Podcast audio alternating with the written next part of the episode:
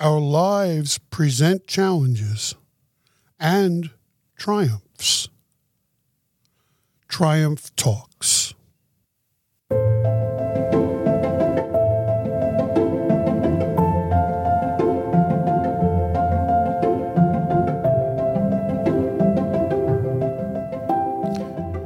Welcome, welcome, welcome. Grateful everyone is here.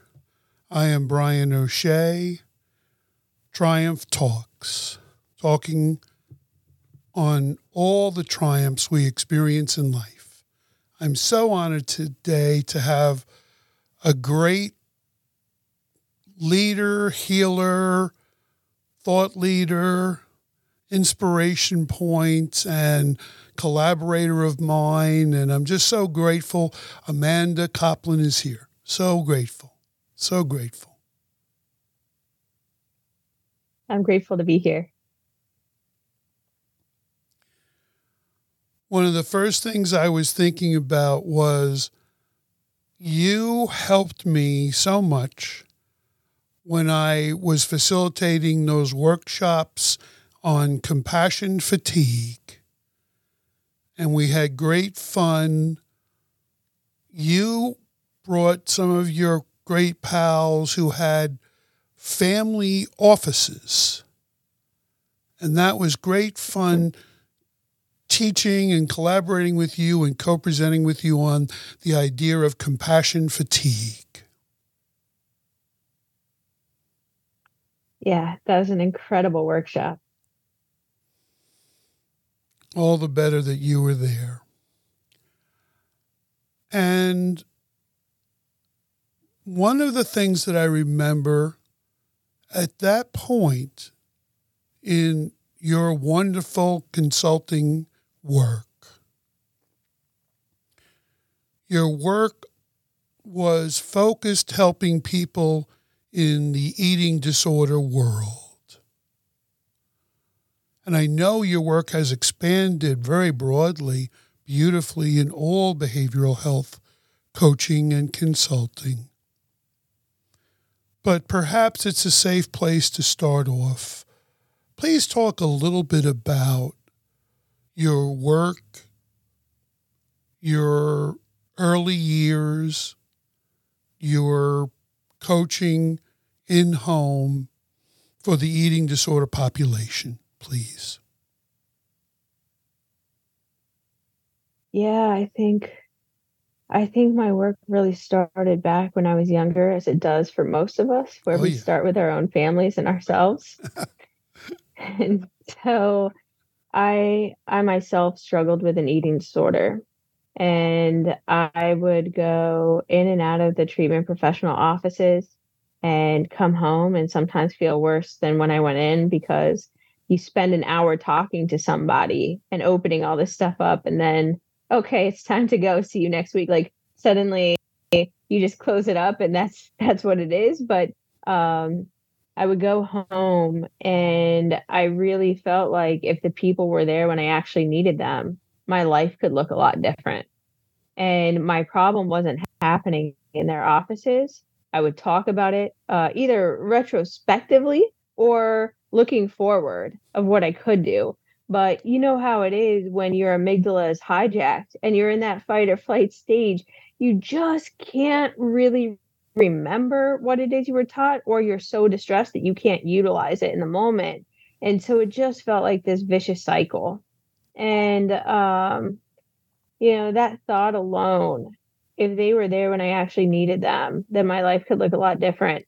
I, you know, I really utilize that to build this uh, social enterprise, Koplin Consulting, to provide that gift to other people. Because as we know, early intervention is everything. And when you can stop somebody's symptoms, when you can address the true issues, it changes their whole trajectory moving forward. So true. So true. Koplin Consulting I know I have collaborated with you in different cities and different people.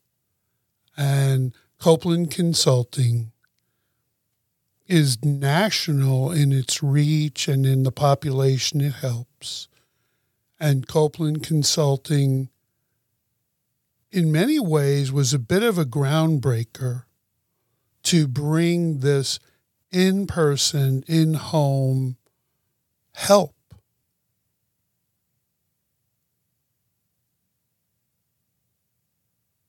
Yeah. I mean, I'm always thinking about how we can make ourselves more of outliers. So not only do we use people that are counselors or doctors or uh, psychologists or dietitians, really specialized people, but I also got them trained and certified as hostage negotiators.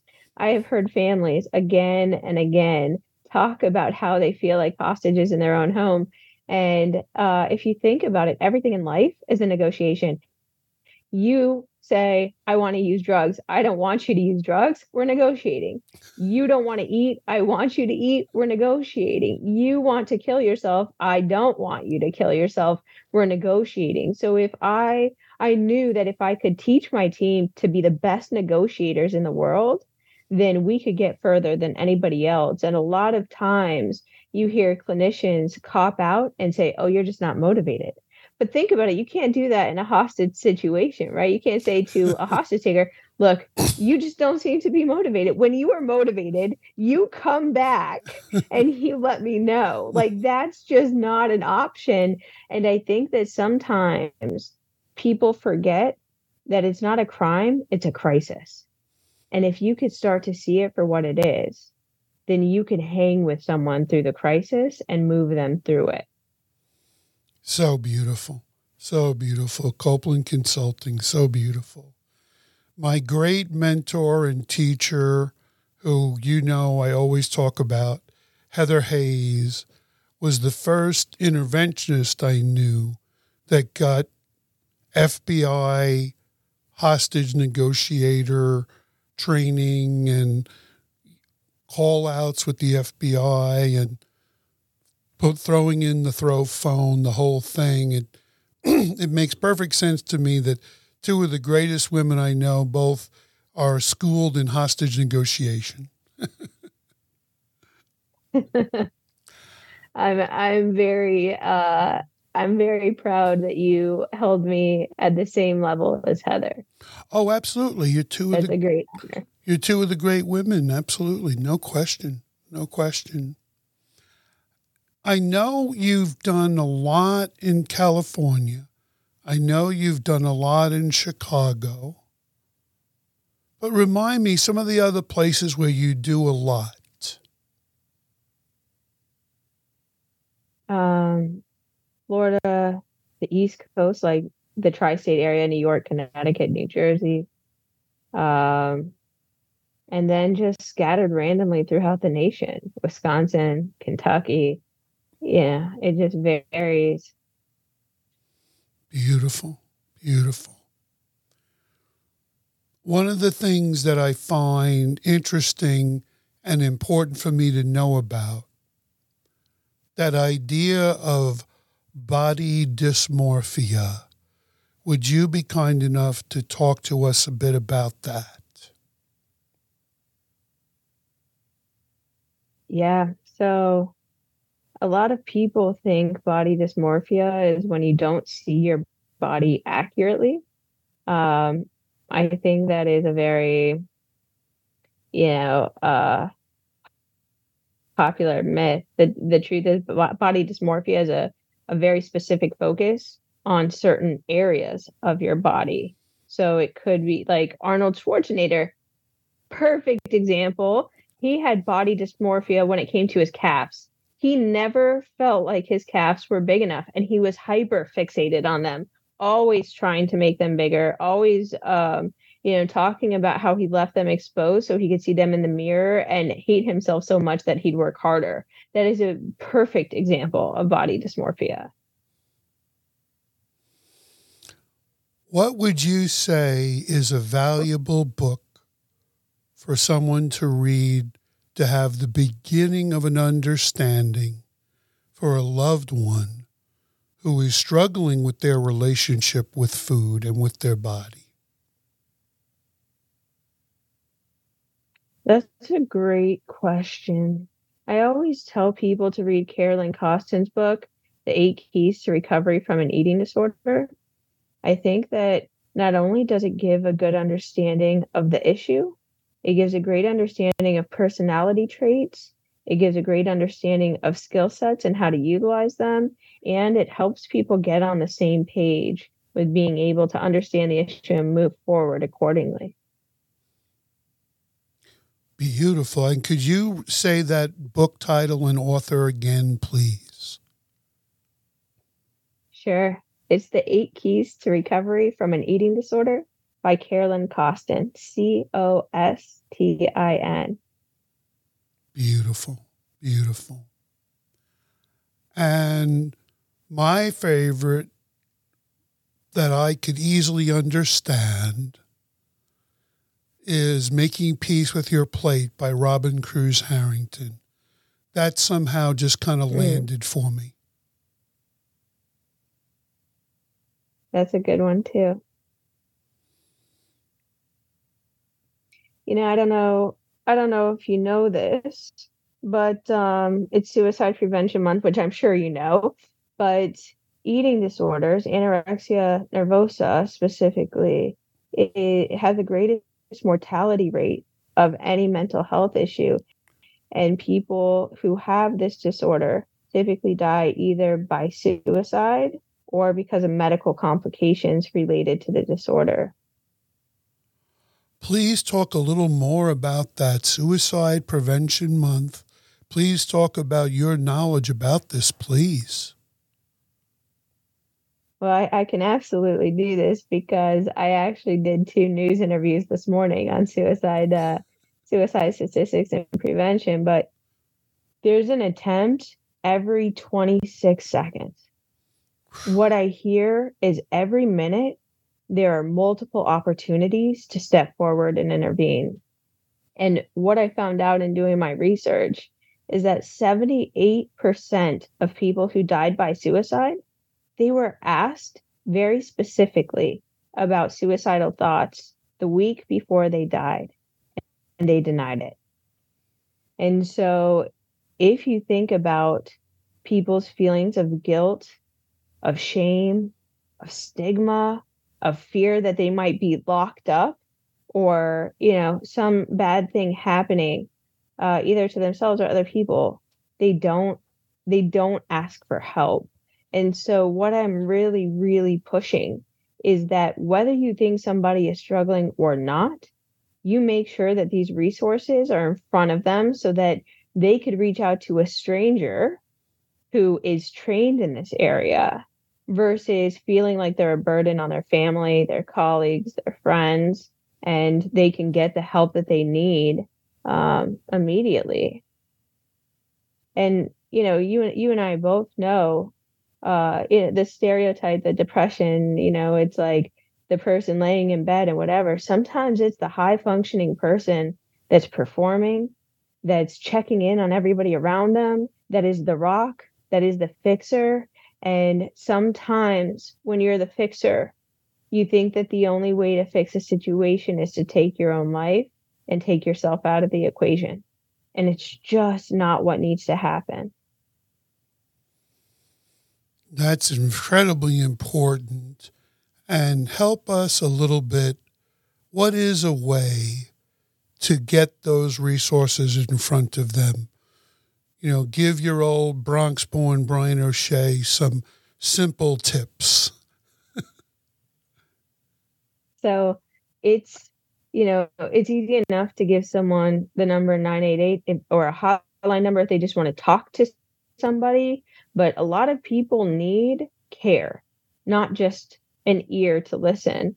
And so uh, I have the urgent care mental health business where people could sign up and get appointments with a psychiatric provider on weekends and after hours so that they don't have to wait in a crisis or wait to, to have it escalate to an emergency. And most psychiatrists have a three to six month wait list. If you're in crisis, and you go to get on a wait list, your crisis can't can't wait three to six months. People are dead by then, um, or they're in the emergency room. And so, being able to provide somebody a resource like urgent care mental health or connect them with a therapist or connect them with a psychiatrist. You know, it's like that is the thing that matters most because think about if you are hemorrhaging, calling a hotline isn't going to help you much. you need to go to the emergency room so a doctor could stop the hemorrhage. And with mental health, just because you can't see the hemorrhage doesn't mean it's not happening. And I think that's the more dangerous thing. So, talk to us about that. You have a resource. You have, please talk to us more about that. Expand on that. Color that in for us.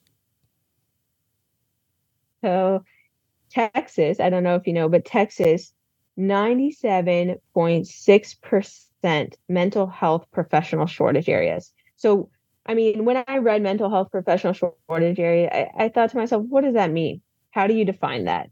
And what I discovered was that these areas are defined as 30,000 residents per one clinician. 30,000 per one clinician. One in five people struggle with a mental health issue. The math isn't mathing, right? Like it just doesn't make sense to me. And so a lot of people are going without care because they can't get in.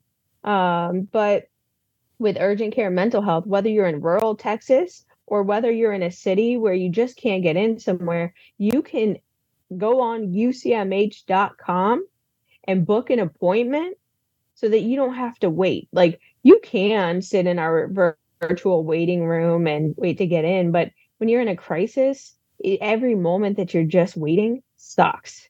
So I always tell people make an appointment so you know you can count on it and you can make it for that day, that evening, you know, the weekend, whatever works best for you. Um, and you know, go and and get the the diagnosis, the assessment, the treatment that you need. We'll bridge the gap until you can get off the wait list for the long-term provider. And then you just move forward. So say that again slowly. UCMH. To say that again slowly for us. UCMH.com, Urgent Care Mental Health. And tell us a little more about that. Tell us the whole thing. I'm very fascinated by this.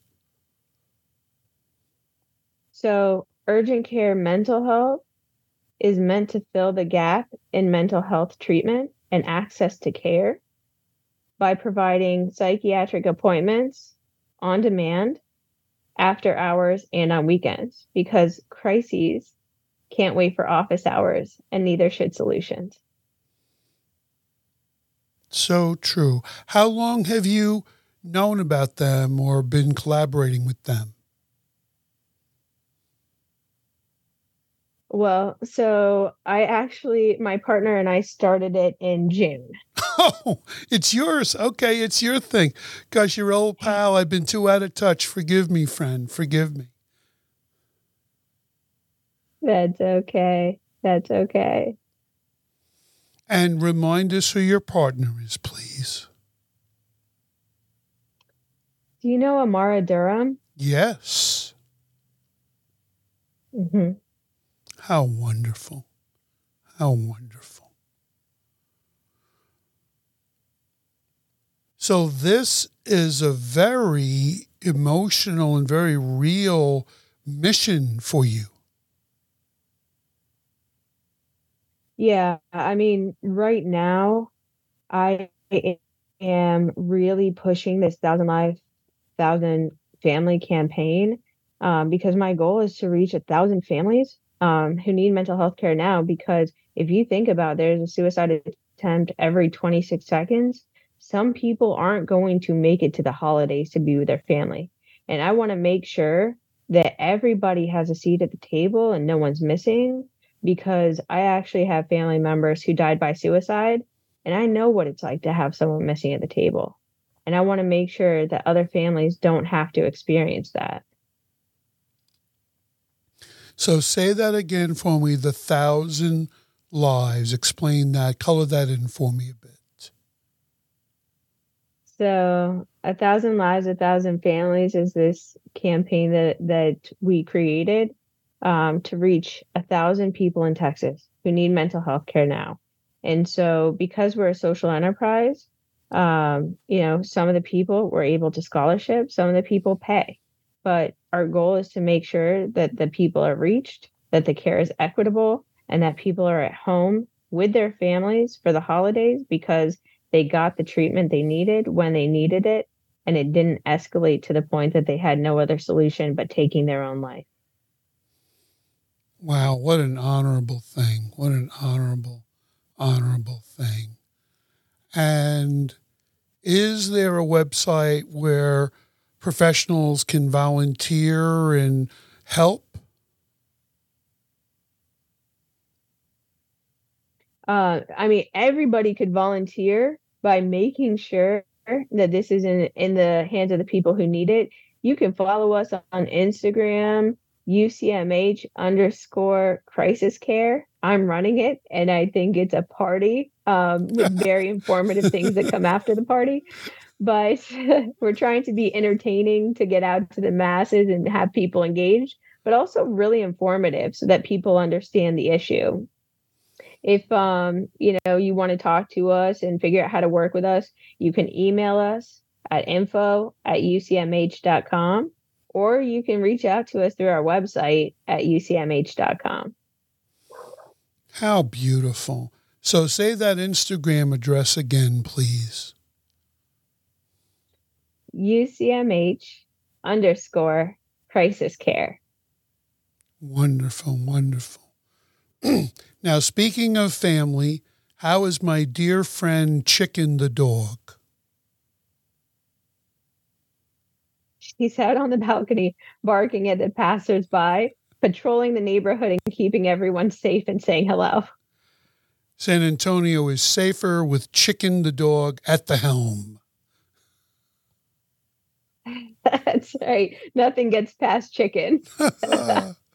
truly one of the most beautiful dogs going. So you're you really have always been one of my most consistent cheerleaders, pals, loyal friends, and yeah. So I I want to uh, offer for you today. It's an interesting thing. I got sent some photographs today many years ago today was the day I was in the hospital paralyzed and my brother was sitting next to me and there was a photograph on Facebook that reached over I don't know, 6 or 7,000 folks from the recovery community sending it out to each other. So uh, it's it's interesting. Triumph talks, and you know, you uh, were always very loyal to me and helping me kind of recover from being paralyzed and moving forward. But it's it's interesting. I didn't yeah. realize today was the day of of that f- picture. You know, my whole left side was paralyzed. Yeah, I remember it, it was this time uh, of the year because it was Rosh Hashanah and Yom Kippur. Yes, it was. And we spent uh, we we spent that time together, the Jewish holidays. Yes. And um, I remember being with you in the hospital. Yes, my friend. Yes. Yes. It's so powerful for me. There's I've been so blessed in my life with my Jewish community that adopted me in childhood and the Bronx, in Long Island, in Los Angeles, living with my father's boyfriend, with you, and the strong Jewish community uh, in Jackson, Mississippi, where I live. You know, I'm very lucky, very blessed. You are an incredible human being, and I could not be more, more blessed to have you in my life, to have that time together, those memories that we created, because at the end of the day, that's what life is about. It's not about the big things, but the little moments with each person. And I am forever grateful that I have those little moments with you. I am forever grateful, my friend. I'll be coming to see you and Chicken soon. I'll be coming to see you and Chicken soon. We would love that. So tell me also now consulting has broadened. Yes, it's not specifically only eating. Now you because I know you've helped me with families with a family member with some broader challenges. Yeah. Yeah. We work with people struggling with addiction, with eating disorders, with uh, autism, with behavioral health, with um, schizophrenia, bipolar. You know, everybody needs help. Just because you have uh, one disorder over another doesn't mean that you don't struggle in your transition home. Beautiful. Beautiful. And how is it for you lately? Sometimes I know you are traveling a lot.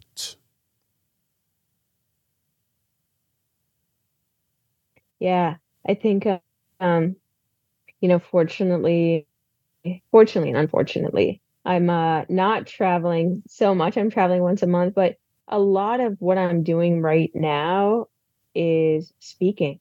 I'm doing a lot of speaking on the mental health issues um, pertaining to lawyers and trusted advisors. Mm-hmm. And um, I just, you know, I, I, speak with an estate planning attorney, and he and I just really are passionate about bringing awareness to this. And and I don't know if you know, but lawyers are six times more likely to die by suicide than the general population. And so this is a really dire issue. And um, I think that when you are playing superhuman and supposed to have all the answers and you're living in a toxic culture, it could feel impossible to escape it. And so we're trying to really do something to change that. And to be honest, I uh that was not a direction I saw myself going so much, but he was very passionate about this and needed a mental health professional on board and I just uh, I got on board and started riding his coattails, and it turns out every single group wanted to be able to play our webinars or have us speak because they know that this is an issue, but they weren't even sure how to start the conversation or what to do next. So I'm really grateful and blessed that I've had that opportunity to help a whole population of of people that I probably wouldn't have touched without this estate planning attorney. Your life is always so filled with meaning. And I have had the blessing of presenting at the judges and lawyers in recovery in four different states in the South. And it is profound the pressures that they live on. And it's kind of interesting. We're back to the first paragraph of our beautiful visit today. We're back to compassion fatigue. Yeah. Yeah. The I think Go ahead. Go ahead. Yeah. Okay, I was gonna say, I think you know, I heard one lawyer describe it um, like imagine being a doctor and you are sewing up the bullet holes and doing surgery, and there's someone actively stabbing your patient who's on the table, and that's what it feels like being a lawyer because what you, the documents you create, you have to imagine somebody else tearing them apart.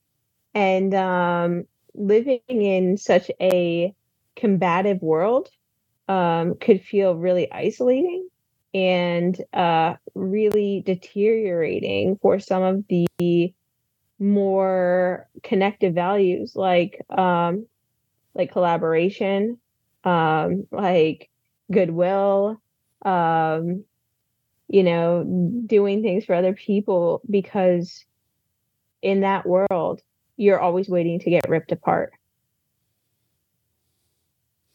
And it's the dialectic again. The high functionality person, yes, very high functionality, high IQ, highly professional, highly proficient, highly successful, and needs help. It's the dialectic again. Mm-hmm. Mm-hmm. And society, of course, when you are successful, doesn't tell you feel free to take a break, feel free to pull over and heal yourself. Society just says perform, perform, perform. And that's from the leadership of your corporation, that's from your partners, that's from general society. They don't say, pull over and take a break, maybe you're tired. You know, if you if you were successful X times last year, then we need X plus 10% this year. That's exactly right. And I think, think, you know, whether it's spoken out loud or just a silent expectation of the culture, when everybody else looks like they're performing under the same levels of pressure and toxicity, the question is, what's wrong with me that I can't? Mm. Mm. That's profound. That's profound. A lot of my work lately is about finding meaning. And I was very moved, and it's good I had these glasses on so my tears weren't obvious. But when you said so beautifully about the important moments in our friendship, finding meaning in connection, finding meaning in family and family for me. You are family to me. You are very much family to me. There's no genetic connection, but you absolutely are family to me. And I think you know that. I hope you know that. So, family, finding meaning. I do, and I hope you know the same. Oh, I know. I know. I, oh, I would never hesitate to call you. But that idea of finding meaning, you know, I've been studying a lot of that lately. And it's interesting looking at that. And when I offer that question for us today, you are a life of meaning, truly, my gosh. When you are helping people who perhaps the family pressures, the business pressures, the life pressures, they don't have meaning. What are some of the ways you mm-hmm. address that? I think that it's very much our struggles that build our strengths. And I think when you're a wealth builder, you forget that you love what you have because of what you had to put in to get get that. And the inheritors um, or the children of those people, with every good intention, the parents try to remove all struggles and obstacles in their way. And it takes away from that character building because we're most proud of what we worked for. And if we never had to work for anything, then we start losing meaning in life. We lose this sense that we're capable. We lose this sense that we're okay. We lose this sense that our life has value. And so I think being able to remind parents that struggling isn't bad, that struggling is what makes life worth living to a certain extent, right? Like nobody wants their kid to to be traumatized, of course, but um, letting them go out to flounder so that they realize all they need to do is stand up. That is the best gift that you can give them. it's so true. As a family coach, as a family consultant, as an interventionist, I love when I am working with a family and they say, Brian, yes, we are a family of high net worth, and the children know they're gonna cut lawns, they're gonna work, they're gonna save, they're going to come in with a $1,000 that they make, and then we're going to help them buy a car. They don't just get the car. And I love those families that have turned that corner. Mm-hmm. Have you ever read the book Raised Healthy, Wealthy, and Wise? Oh, yes. Yes. You know, I'm inspired by by Melissa Blair Blitch, the wonderful uh, families, families in business, families of high net worth. Uh, what a tremendous thought leader she is in that. And she recommended that book to me. Melissa Blair Blitch of, uh, yes. you know her? She's by that, where, where they have the fancy horses. I forget where that is. But um, yes. Yes, I know her. Oh, yeah, there you go. No, no surprise you two would know each other. And uh, she's the one who told me that book. And yes, it's an important book. Well, my friend, what would be the closing message for you? What would you offer us today? I think, in light of Suicide Prevention Month, I would say that it's not about a suicide prevention month, it's about suicide prevention, period. And that connection, resources, and normalizing struggling so that people don't feel like they're the only ones out there that can't make it. I think that's the most important things we could do. And those things alone could save a life. Beautiful. And remind us again, please, the emergency care. Remind us the name of that. Urgent Care Mental Health. And you can go to ucmh.com to access urgent mental health care on demand. Beautiful. My dear friend, it was so beautiful to be with you. And here we are again in the holidays, and it's so perfect. And it is very perfect. It is. It's, it's so it's beautiful. It's beautiful. We have to get to one of our brunches. We have to. We must talk, girls. We must talk. um, so yes. I want to invite everyone to come back to Talking Triumphs podcast. I'm so grateful to be here. And Amanda, thank you so much for taking time for this, old friend. Thank you so, so much. And I want to invite everyone, please come back to Talking Triumphs, Triumphs Talking podcast. Thank you so much.